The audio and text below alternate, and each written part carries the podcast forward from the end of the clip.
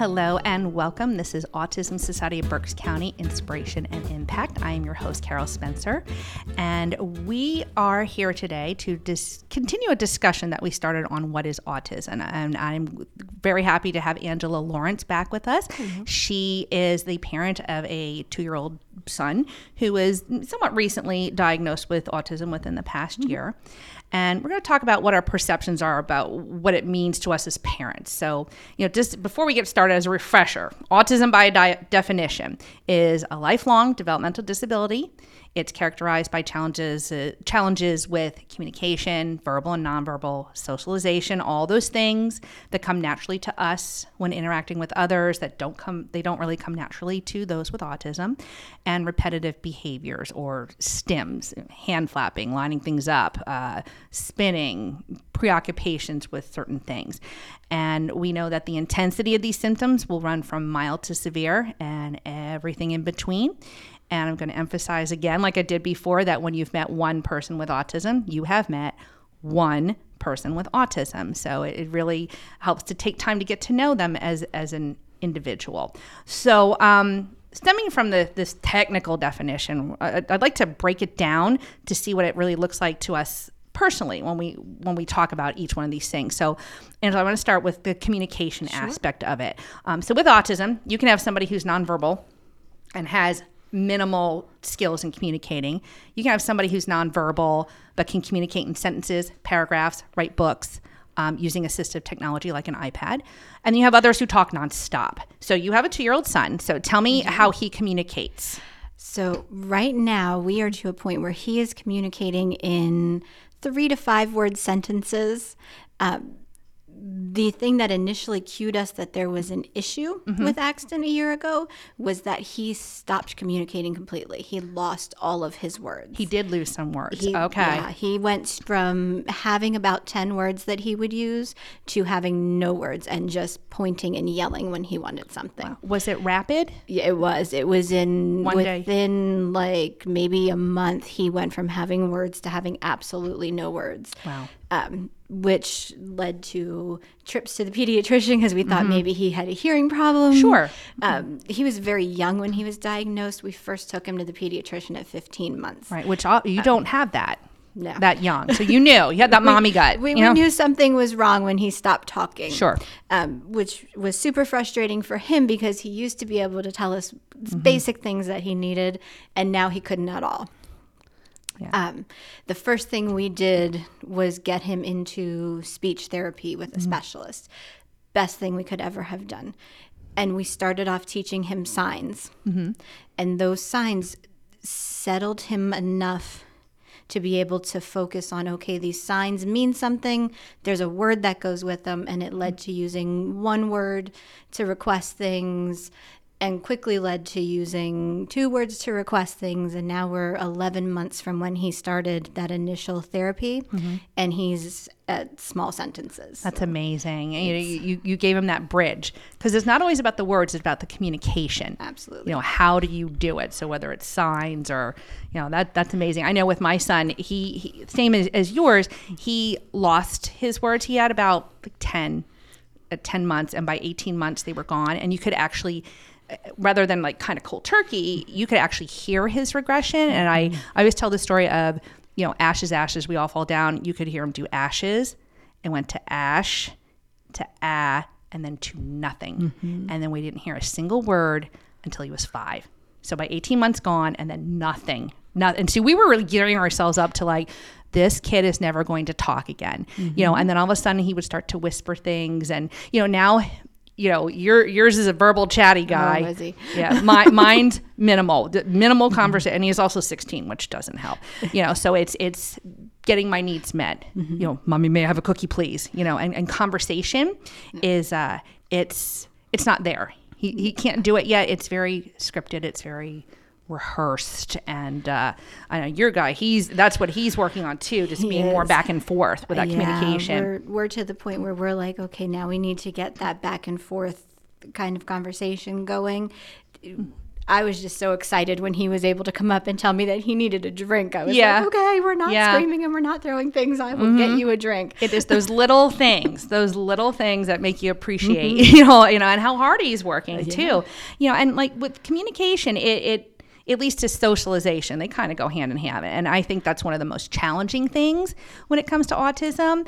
I mean, first you have the communication issue, which you got to figure out how to work you know how to work mm-hmm. maybe from your brain to your mouth you know and but then you have to figure out all those social interactions and all those those rules things that you and mm-hmm. i we just figured out. Like we know how to read facial expressions and interpret body language and tone of voice. And for them it's it's it's hard. Oh, it, it is just so not natural. They have to be taught. So even though your son is is young he's 2 mm-hmm. i mean but they have fiery personalities you know how, how is he with socializing He's getting much better, and that is definitely one of the things we've had to work on with him. He, for a long time, wouldn't look at anybody. He wouldn't respond to people when they would say their name or, you know, try to talk to him. He would just kind of zone out, and it was like nobody else was in the room with Yeah. him. Um, we have worked really hard with his therapists and, and my husband and myself to get him to respond to people and to interact with people and to be able to even just sit next to somebody and play kind of side by side so that, parallel play, right. yeah, so there's there's some more communication other than just verbal that he's he can see these cues from other people who are near him and and playing and what they're doing and start to learn from that as well. Yeah, and I had when we were talking in earlier, you know, I, I my big misconception was that kids on the spectrum, well, they don't have affection, they don't have empathy, they, you mm-hmm. know, and that's not the case. And and how about your little guy? Yeah, Oh, that was the scariest thing for me. Like I remember telling my husband like one day he's going to stop letting me hug him. nope. And he is like the opposite of that. If if you can meet my son, he is like he will hug just about everybody in the room.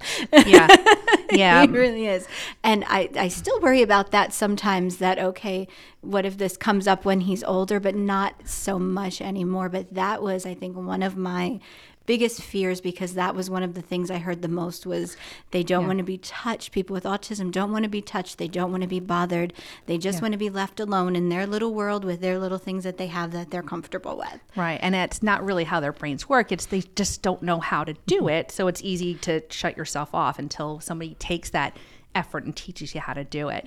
Yeah. My son is not I think if even if he didn't have autism, I don't think he's the most social guy to begin with, but he is a snuggle bug too. It's just unfortunate that he's almost six feet and still thinks he has the body of a three year old. So, mm. but yeah, I'll take it. You know, I, I don't care. You know, so, you know, why do you think it's so crucial that people understand about the challenges of socialization for those with autism? Like, I think that people hear an autism diagnosis and automatically assume that that's somebody who just wants to be left alone, and so they don't include them mm-hmm. in social activities, or they don't, you know, if you go to a birthday party with one child, maybe they they're not participating mm-hmm. with the group of kids because they're a little intimidated and rather than make an attempt they go okay well that child's got autism. We're just going to let them sit over there by themselves. Right. I think it's important for people to know that maybe if you just tell them, oh, come on over here and let's do this kind of together, or show them hmm. what you're doing a little bit slowed down, or Right. give them an option to be a part of the group that they really would enjoy doing that and learn from the other kids who are participating.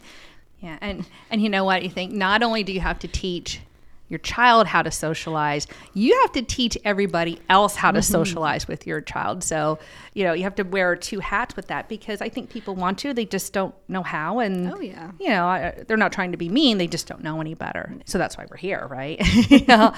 um, but the, the other aspect, repetitive behaviors. So, um, just for everybody out there, so repetitive behaviors are often used as uh, a coping mechanism to what's going on in the world around. So, uh, you know, we might bite our nails or twist our hair. You might see things like hand flapping or lining things up or spinning. My son is in a phase where he touches certain things every couple of seconds and that'll go away and then there'll be something else. Credits are a big thing. He loves to watch credits roll after a movie.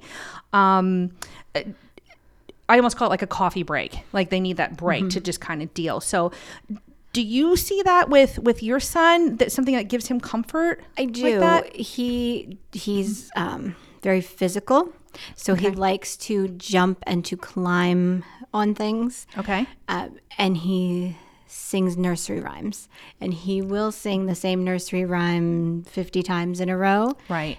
And usually, if you kind of redirect him to something else, then that kind of slows down. Yeah. But he definitely does have things that he does repetitively that we can tell just from being around him so much that maybe the TV is too loud mm-hmm. or there's a light on that's too bright, that something that is causing him to do all of this over and over and over again. A lot of times it's he's ready for a nap and right. he doesn't want to lay down and so he starts singing his nursery rhymes. Yeah.